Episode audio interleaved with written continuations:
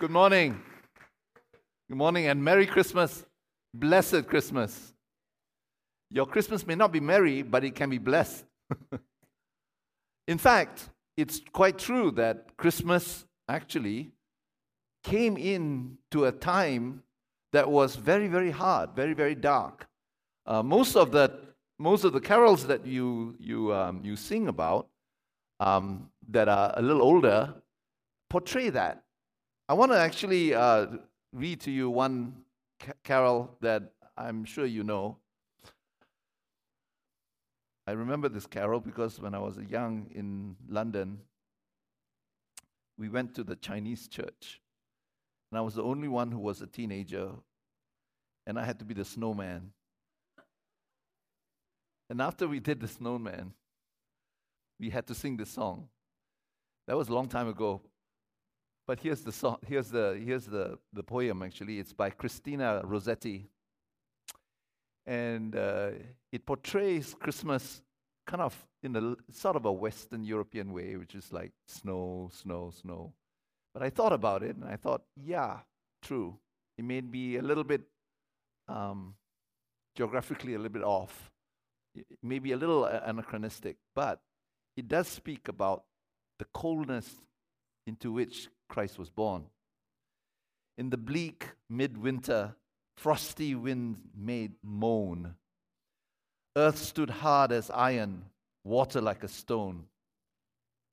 Imagine that, huh? Earth stood hard as iron, water like a stone. That's, that's poetry. Snow had fallen, snow on snow, snow on snow, in the bleak midwinter long ago. It is true that actually, in the days of Christmas, that, that in which the first Christmas uh, occurred, um, the days were very hard. Christ came and was born, and when Roman rule was oppressive in uh, Palestine. Actually, Palestine was not even the, the name of the country that they had named themselves. It was Palestine is the, is the name that the Romans had imposed upon the Jews and the people who were living there. Exiles, they were not only exiled, actually, something worse, they were exiled in their own land. There was a crushing tax uh, structure in which uh, it bankrupted most people. Most people were living hand to mouth. Um, the nation was fragmented into four basic groups the Essenes, the Pharisees, the Sadducees, um, and uh, uh, one more group uh, that we call the Zealots. The Zealots were especially dangerous because they were fomenting violence against um, the Romans. And in 80, 88, uh, sorry, 80, uh, 135, and, and before that, 80, 70, that fomenta- fomentation of uh, violence actually caused tremendous destruction to the Jewish people. There was a census that was taken, and that was, that was um, Ro- Rome's way of sticking it to the, to the colonies by saying you have to reassign yourself your own uh, regional identity as we tell you. And so that's why um, Joseph and Mary had to go to Joseph's birthplace, not where he was working, where he would live, but where he was born in Bethlehem. And it took uh, a, a journey with no comforts on a on a donkey. Um, Mary, who was pregnant, I cannot imagine. I cannot imagine the the kind of uh, uh, suffering that it took for her to do that. 100 miles, over 100 miles from um, the Galilee area to Bethlehem to be um, registered for the census. There was tremendous poverty. Uh, we know that Joseph and Mary um, gave for the, for the temple sacrifice turtle doves. Turtle doves were given by the very poorest of the population. Yeah. And so they were, they were not rich. They were not doing well. They were not happy campers. But and it is into this, uh, this darkness that Christ was born.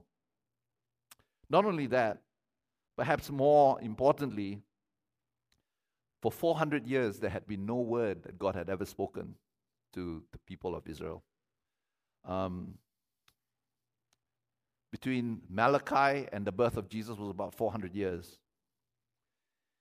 And uh, Malachi had spoken the last word, and it was pregnant, waiting to be birthed, but for 400 years, nothing happened.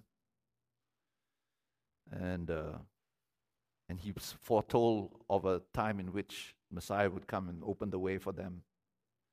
During that time of 400 years between Christ's birth and um, Malachi, the Babylon, Babylonian Talmud tells us that the prophets Haggai, Zechariah, and Malachi had died, and because of that, the Holy Spirit had left Israel. Um, Joseph, Josephus said that from the time of um, Artaxerxes till the time of Jesus, no word had been spoken by God. God had turned his face away, and there was only coldness that was there. It was not a good time, it was a terrible time. And we can sometimes look at it in terms of Christmas being an event in which God inserted himself into the worst of times, the most hopeless of times, and the most crushing of situations. And I believe Christmas is not about just sectioning of a time in which, of a time in which everything will be just hunky dory, and we'll try to change the mood and then go back to our misery after that. Christmas is strong enough. The power of God is strong enough to enter into the darkness. First Maccabees spoke about the fact that no word was spoken. And when the Maccabees came into power, they did not know what to do with the altar in the temple. So they decided because God is not going to speak and there's no one worthy to be able to speak his word, they would take down the altar. And it's a very interesting situation where they took down, it says that they took down the altar and they took down all the stones near the altar and they put it back in a place and they put it in a room that would be appropriate until a new a prophet would come and speak the word. Until such time, they would, did not know what to do. So just put the altar away, they put the stones away, and they just shut it up, waiting. They waited a long time for the Messiah to come. So I want to say that it's to this situation that Jesus was born. And that's why Christianity is more than a religious belief, it has to do with a power that must be stronger than the darkness. And uh, Gerhard just read a passage that tells us of that in Isaiah chapter 9. I just want to, to re- read that to you. It says, The people who walked in darkness those who lived in a land of deep darkness, on them the light has shined. On them the light has shined. So that in the deepest of darknesses, Christmas is the light that has come. The light has come. What Isaiah was saying to those who are sitting in darkness, the light has come for you. Not came and went, not will come, but has come. And today, I believe what the Lord has for us is just the fact that if you are living in some kind of darkness, of some kind of confusion, or some kind of place in which things have been t- robbed off from you, or, or there is no prospects for you, or you are hopeless, or you are living in this kind of situation where it just seems dark and hard, Jesus has come. Your light has come. I'll read it to you. Isaiah said, The people who walked in darkness, those who lived in the land of our darkness, on them the light has shined. And I think there are three people who are three kinds of people who are here today. You've thought the light came and went. It's past your time. There's another group of people who say the light is still yet to come, and I'm still waiting for the light to come. The truth of the matter is that when Christ came, the light came, and it stayed. And I don't know what kind of situation you are facing, but what God wants to do is to show you in the darkness that the light is there. You know, sometimes you have to have darkness in order to show the light. True? I bet you in the nighttime, these lights look a lot nicer. The problem with it is that you don't see these lights as, as clearly because of the fact there are many other lights. Isaiah chapter 60, from which we got our theme, Your Light Has Come. It says, Darkness shall cover the earth, and deep darkness of the people. Arise, shine, your light has come. The light comes in the darkness, in a dark place. Isn't that amazing? It isn't amazing. Christmas is not the fact that we section off a certain amount of time in which we try to be happy and be of good cheer. Christmas has to do with the fact that Christ was born as a baby into the darkness, that God came in the form of a baby. Amazing. And so it's in this place I want to sh- share with you a little bit about how God's light can be seen and God's power can be seen in your life. That you do not need to be a person who's oppressed by hopelessness, oppressed by what has taken part in the past, place in the past. But you have come into a place that may look dark, but God has already come for you. Let turn, let's turn to Matthew chapter, chapter 2 then. Let's have a look at a certain group of people, and they were the wise men. I'm going to read verse 1. In the time of King Herod, after Jesus was born in Bethlehem of Judea, wise men from the east came to Jerusalem asking, where is the child who has been born King of the Jews? For we observed his star at its rising and have come to pay him homage, or we have come to worship him. When King Herod, who was the king that had been appointed by the Romans to, to rule over this, the Jerusalem area, Bethlehem area, the southern part of Judea, okay, when King Herod heard this, he was frightened, and all Jerusalem with him because the city of Jerusalem was the establishment city. Yeah? And they were frightened with him because of the threat that this so called king is coming. And all Je- Jerusalem with him, and calling together all the chief priests and scribes of the people, he inquired of them where the Messiah was to be born. And they told him, In Bethlehem of Judea, for these wise men had been researching and been searching for the Messiah. For so it has been written by the prophet, and you, Bethlehem, in the land of Judah, are by no means least among the rulers of Judah, for from you shall come a ruler who is to shepherd my people Israel. Now, Herod is by now feeling very, very threatened. I'm the king here, not someone else. And what he wanted to do is to destroy this baby before the baby grew up.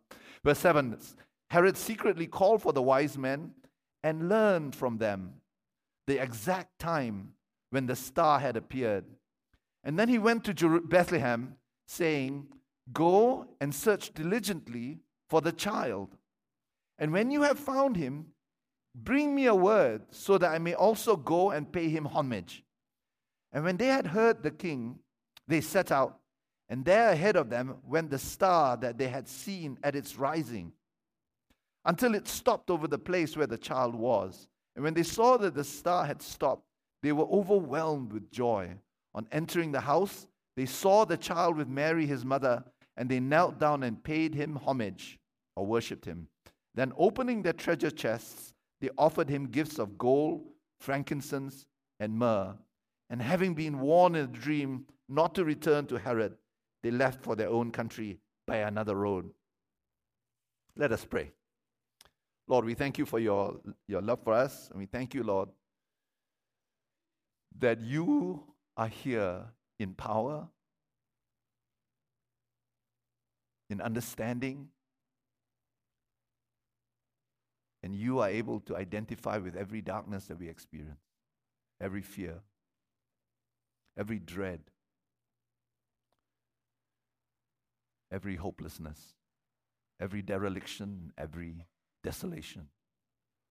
We ask you that you come and you speak to us. And we ask you for Christmas to dawn upon us to such an extent that we will never be the same again. In Jesus' name we pray. Amen. So Herod is very threatened. And he wants to learn more about this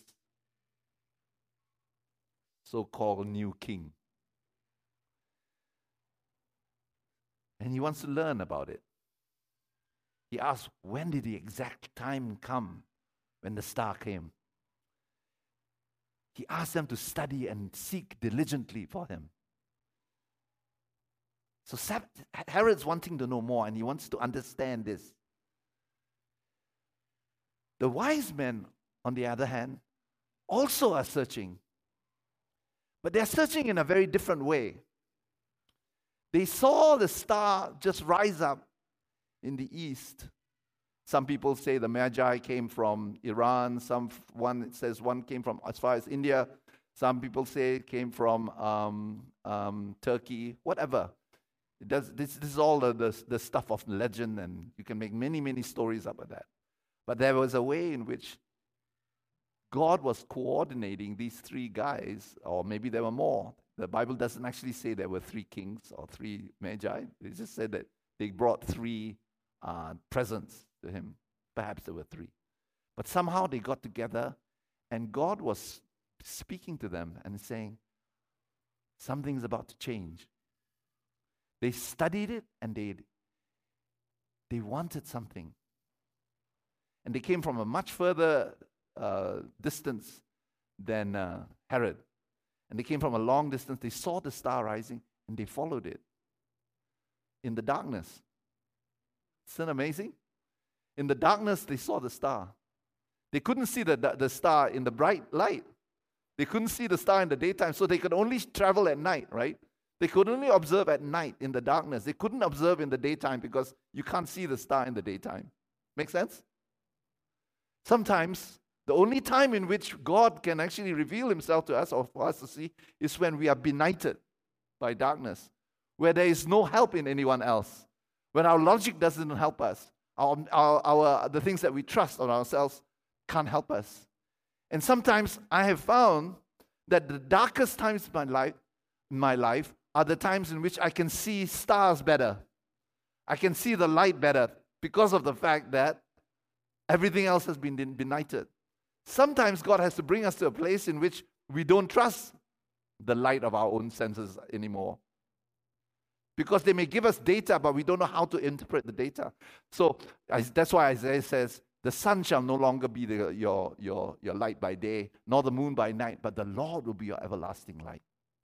And what God is wanting to do is to show Himself, show His reality to us. Sometimes the only way in which that can happen is when everything else is benighted. And that is why you find in the scripture a lot of times light shows in the darkness. Darkness is not meant to, to, to, to, to destroy the light. Actually, John's gospel tells us the light overcomes the darkness. So, whatever darkness any one of you feel that you're going, you're of worry, of dread, of fears, I want to put it to you that God will shine especially in this time. Christmas is always a, a, a, season in which lights are all over the place, don't you find? You see lights, lots of lights in Christmas because it's meant to symbolize the fact that in the darkness, that's where you can actually see the light of God. You can't see it so much in the daytime sometimes. So, anyway, I want to tell you this that the, the, the, the wise men started seeking for God. Herod's also seeking. But there's a fundamental difference between the way both, kind, both parties was, was, was, were, seeking. It's almost as if Herod was looking for factors in the, in the appearance of this king, so to speak. But he's looking for it in a certain spirit, a certain attitude, a certain angle that would cause him never to find the king. He would never find it. I want to say a little bit about that because sometimes we can seek and seek and seek and seek and not find. We can be the smartest person around and still not find the kind of God that makes a difference in our lives. You can be the smartest person in life and you can know a lot of things about God. But you don't know the God that can make a difference in your life, that can scatter the darkness in your life. How? Can you imagine? You're looking at a canvas, okay? And you, under, you want to understand what's on the canvas, the painting. And so you look at the, the canvas like this, and you study about it, and you realize that if you're looking at the, the painting, you will see especially three chemicals linseed oil, pigment, as well as some kind of additive. Yeah? some kind of additive. It's a kind of a emulsifier, some kind of turpentine kind of thing. And in the old days, besides these three elements, you could basically understand everything that is on the canvas just by analyzing the material. You get it? So imagine you're looking at, let's say, Raphael's uh, um, crucifixion, and you look at it, and you are now someone who comes from the lab, and you realize that there's a certain part that uses linseed oil, another part that uses walnut oil. And you see another part that, and you can analyze, and there's turpentine here. And you can see that there's a difference between the kind of paint that's used in watercolors and the kind of paint that's used in oil paints. And you see that in the oil paints, there's this, there's this blotchiness, there's a certain stickiness about it. And you know everything about how they chose their paints. You know how they chose sticky paints and used paints that had oil so that when they when they they paint on it, it will take a long time to dry. And so while it takes a long time to dry, you can manipulate it and you can actually change things and you can change the, the images that you're making on there. And you can know everything that you can about the paint just point, from the point of view of just looking at it. And so when you look at the, the, the, the canvas, you see there's these bumps here. You can map out the bumps. You can map out all that's going on and never understand the meaning of the painting. Unless you do it a different way, you put up the painting and you see Christ's crucifixion on the painting. Does that make sense? One way you can know exhaustively everything about the painting, about the painting on a chemical level, and never get the message. Never get edified, never get anything out of it. Another way, you may know nothing about chemistry, you may know nothing about the textures or, or, or the, the, the composition of that, and yet get more out of the painting just because you're able to read the painting. You can appreciate the painting. You can read the painting not from its chemical point of view, but from its meaning. What say you? Make sense? Make sense? Yeah. You may not know anything about chemistry, you may not be a scientist, but you can get more out of that painting because you understand the meaning and the intent of that painting. Right? At the same time, you can know everything there is to know about the chemistry of the painting and never get the meaning. Sometimes we can search for God and use systems or we can, we can, um, we can formulate principles that checkmate us out of understanding the meaning of God's, li- God's intention for you. True? You can use statistics, you can use whatever, and at the same time, you can miss out on God, what God wants to bless you. But there's a way in which the wise men were different from Herod in the sense that Herod was, in some ways, wanting to know everything that he could based upon his own understanding how he could control the, the data. I want to know when he's coming, when he's supposed to go, where he is, and where, how, to, how I can locate it. I want to know all these facts about it. But these facts are being used by him so that he can get what he wants with the Messiah. with the baby. He'll know everything about it. He, he'll, he'll be a professor of baby Jesusness. And the wise men only are going by the star. And it's not even exact. I've always wondered what it means when, when the star, which I assume will be very, very high up in the sky, stopped over the place where Jesus was, how they would actually know exactly there. I don't know. There must be a combination of some kind of intuition, a leading of the Holy Spirit, or different things that would guide them there. But the point is that the wise men were going by some kind of guidance that was not necessarily that analytical. Analysis, analysis is good, very, very important, because you have to constantly have this dialogue between the, what, what is being spoken to you and what, is, what you can analyze, right? That's how you get an accurate picture. But there was something that was missing in, in Herod. His whole spirit was wrong. He was wondering how he could make use of this knowledge. and his knowledge was never going to actually tell him the meaning of this event that was taking place. We can sometimes look at Christmas and we know everything that we, we know about Christmas and get many, many presents and never, never get change. Christmas has to do with the fact that God came in the form of a baby, a vulnerable baby. You could just kill him. You could just do whatever you want. You could pour water on it. You could do anything you want with that baby. But God came in that form. Isn't that amazing? He came to destroy the works of the devil, but how was he going to do it? In the form of a baby. Now, if you had children, if you had babies, you know how vulnerable they are. They need you for everything. God came in that form.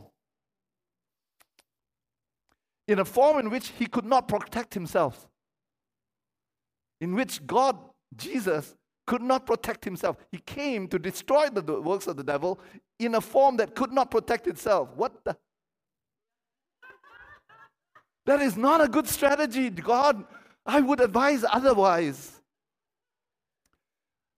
But what he was saying is this by doing that is this I'm coming in the strongest form you could ever have because there'll be nothing of my own strength that I can use. I cannot protect myself. I have legions of armies. I'm going to live for 33 years of my life protected. Not by myself. That's not going to be good enough. I can fight off 10 people, but I can't fight off 100 people.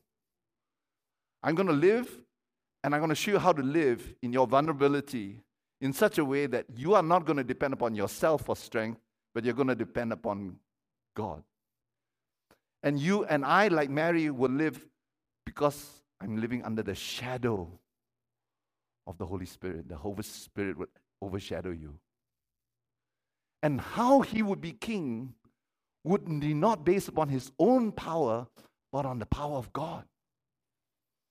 Now, what he would do is he would come not as a strong boy, not as a, a, boy that had supernatural powers to destroy and zap you and zap that and zap the devil and all that. He would come and he would be completely limp. If you don't carry him, he will not come off the chair. If you don't feed him, he will starve to death. If you take a swipe at him, he will hurt. All that. He was open to all the, all the vagaries of and the, the various variances of, of life and yet he would not be able to de- de- defend himself. But the point is not that. The point is that he would be protected. And he begins to, even in his babyhood, show us how we are meant to live. Not under his own protection, but under God's protection. The wise men came and they were seeking for God. They knew that it's not enough to know the chemical composition of the painting. They had to know what is the meaning of the painting? What is the meaning of Christmas? The fact that this baby has been prophesied and spoken of in this dark time, that in contrast to this dark time, there is a very, very bright light that is coming. And what does that mean? What does it mean for me? How is it going to change my life? I believe that we can go through Christmas again and again and again and again and again and still not find anything. But these wise men saw saw something. And what they saw was that God had come in the vulnerability of a baby to save them. And they could see that they could invest their life in this, and things will never be the same again. And that's why when they came, by the time they came, they were not looking for what the baby could give them.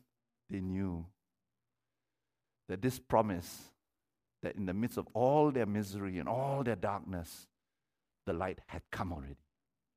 I just need to find it. And if I can find God, if I can find in the midst of, in the midst of this darkness, this God, I don't have to worry about myself. That is why when they came, they didn't come and say, Baby, just move your foot here and I'll get a, I get a number so I know what to do. They didn't try to find some kind of fortune telling from the baby. They didn't try and find, just, you know, read the tea leaves in the baby. They, they said, I come with gifts. I'm freed up. I don't have to worry about myself. And they gave three gifts gold, frankincense, and myrrh. They gave gold because they understood that Jesus who came would be a king. He would, he, he would be king enough to destroy all the works of the devil and of oppression. And if they would submit to him as king, the power and the authority of God would flow through them and their lives would change. So, the first thing I want to say in Christmas is this you have to make Jesus king of your life. You can't make him your butler. You can't come to him and say, I want this, you make it happen for me. Because when he's king, he will give you more than what you ask for. He'll give you more than the things that you ask for that are dangerous for yourself. If you let him rule, he will become the Lord. Amen? Second thing, they gave him frankincense. Now, frankincense was always understood as the incense that was used for worship. So they were not only saying that Jesus, this baby, was king, he was, they were also saying that he was God. Now, the thing about it is that in those days, in ancient times, frankincense was not, was not just used by the Jews, it was used by all societies. But the difference between those societies and what the Jews were going to do was that when they came in to try to worship the deity, the incense was meant to hide them from the deity, to hide the deity from them, so that, so that they wouldn't have to, to come against the deity and, and, and be, be zapped by them. Does that make sense? The incense was supposed to hide the deity from them. And so when, when pagan uh, worshippers would come in with incense, the incense would come out and they would cloak the deity in a, in a mist that would hide the deity from them because they, they could not stand in the presence of the deity. Even the Jews understood that. But when Christ came, the, the whole meaning of incense changed. From now on, they will be able to see God, but they will see Him through the incense of worship. Through the incense of worship, you will be able to see God. You will be able to see Him at work.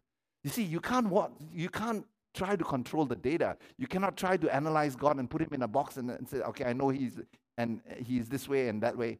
You have to actually worship Him.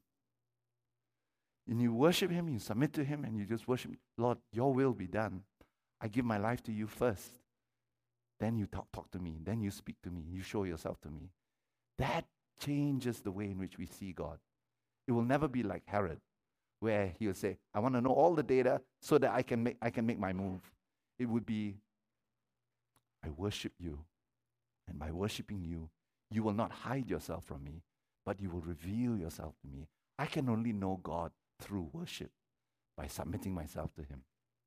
Amen. And when I see that, I'll see mysteries happening. I'll see mysteries take place in my life. The final thing is they gave him myrrh, which speaks of death. Can you imagine giving a baby who's just born death? But myrrh was used to embalm the, the bodies of those who had died. And he was speaking about the fact that the, the power by which this baby would save us was not by just having a, a lot of authority to just speak the word and things the devil would just be zapped. No, the baby would come and take on all our suffering, all our mourning, all our hardness, all our enemies, and he will go underneath, underneath our great misery. He will go underneath the depths of our own fears. He will go underneath to such an extent that he will not only understand it, but he will make provision for more than what you need. He will go underneath the thorns of, that he would carry on, the curse and the thorns that he will carry on his head. He will go underneath it and he will make provision for everything that you need. Everything that you need, everything that you're fearful of, everything that you're anxious about, He will make provision for all that. He will take care of you, not to try to play tricks on you, but because of the fact that not just by speaking by fiat, oh, okay, you'll be fine, but by carrying upon Himself your misery and my misery, by His death, He would go to the place where you are most fearful about, most distraught, distraught and destroyed, for, and He will carry you and the, and, the, and the myrrh speaks of the fact that Christ died for you so that you don't have to die. You don't have to live a life in which you're, you're far away from God and your spirit is destroyed and your hopes have died. He, is, he has come and taken that death upon himself, on, uh, upon him his whole life, so much so that you and I can have new life. He died that I and, and you can be living, living again. It was several years ago on a Christmas service that I was preaching, and a couple came to our service. It was in Malaysia.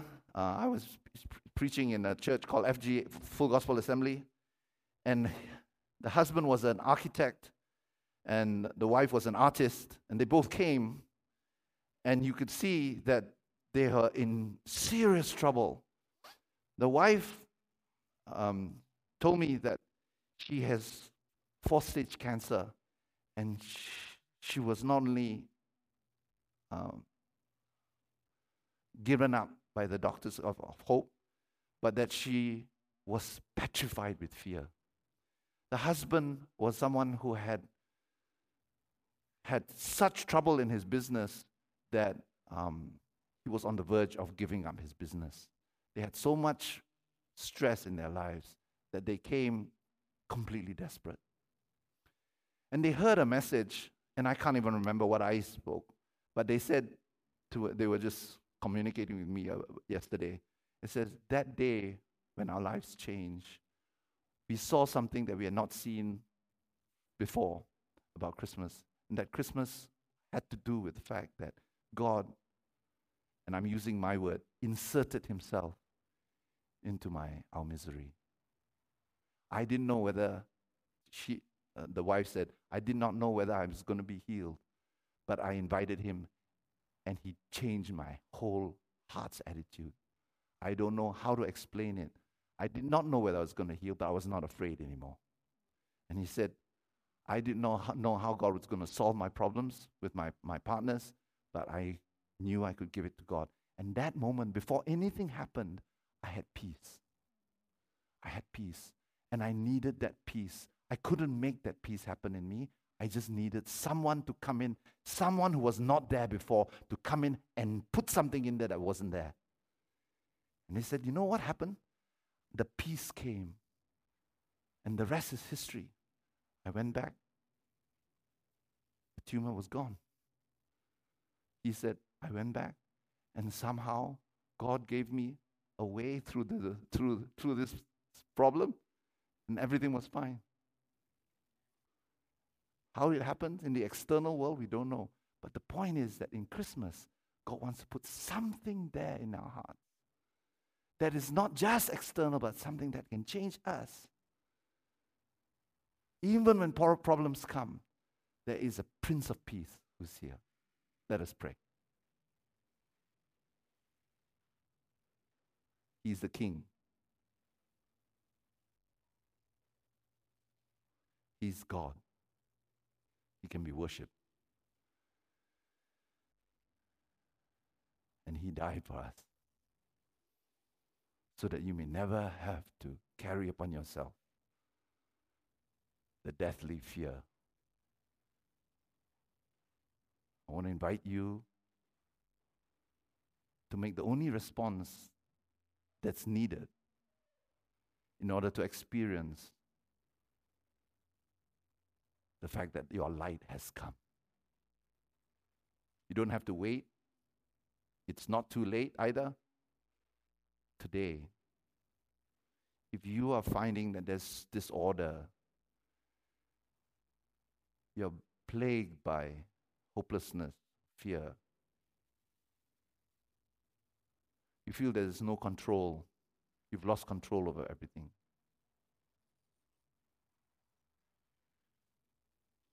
There's one response that you can make. You can say, Lord Jesus, I give myself to you. You who became vulnerable so that I can be protected just as you were. I want the hand of God to overshadow me. For too long, I've stuck out. I've become the prominent one. I'm constantly trying to manipulate the world around me. And it's caused me so much stress. I'm done trying to manipulate it. I want it to be in your hands. Overshadow me, Lord. Overshadow my manipulation. Overshadow my own rulership of my own life. I thank you, Lord. So as all eyes are closed, our heads are bowed, I just want to invite you to just lift up your hands if you say, Lord Jesus, I surrender all to you. Today, I want to experience the greatest power that scatters darkness in my life. Go ahead and just lift up your hands and say, Yes, Lord. Yes, I see those hands. Yes. Go ahead. You say, I want, I want to no longer be in control of my life. I want to be I want God to be on control. I want you to be on in control. Go ahead. Lift up your hands. You don't have to you don't have to show anybody. All you need to do is to say to God, I open my hands to you. Whatever you have for me. I've tried too hard to take control of things. Now I want you to take control. Go ahead. Fill me, Lord. Change my life. Scatter my darkness. What you need, you and I need, is not a change of mind. What we need is a ch- change of who's resident in my life, who's in charge. And from today, you will begin to experience in darkness God's guidance. And so, Lord, we thank you that you came for us and you didn't abandon us to our own devices. We welcome you. I'm going to pray a prayer. For, and if you feel that that's what God echoes the intent of your heart, you can say amen after that. Lord Jesus, I need you.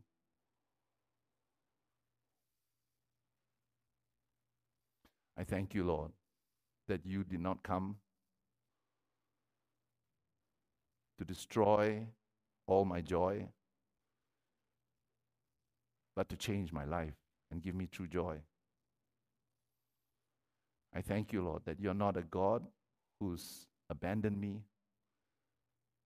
but you have come for me. Today, I give my life to you. Come and fill me with the Holy Spirit. I receive you into my life. You're my shield, you're my protector, and you're my guide. I receive you in Jesus' name. Amen.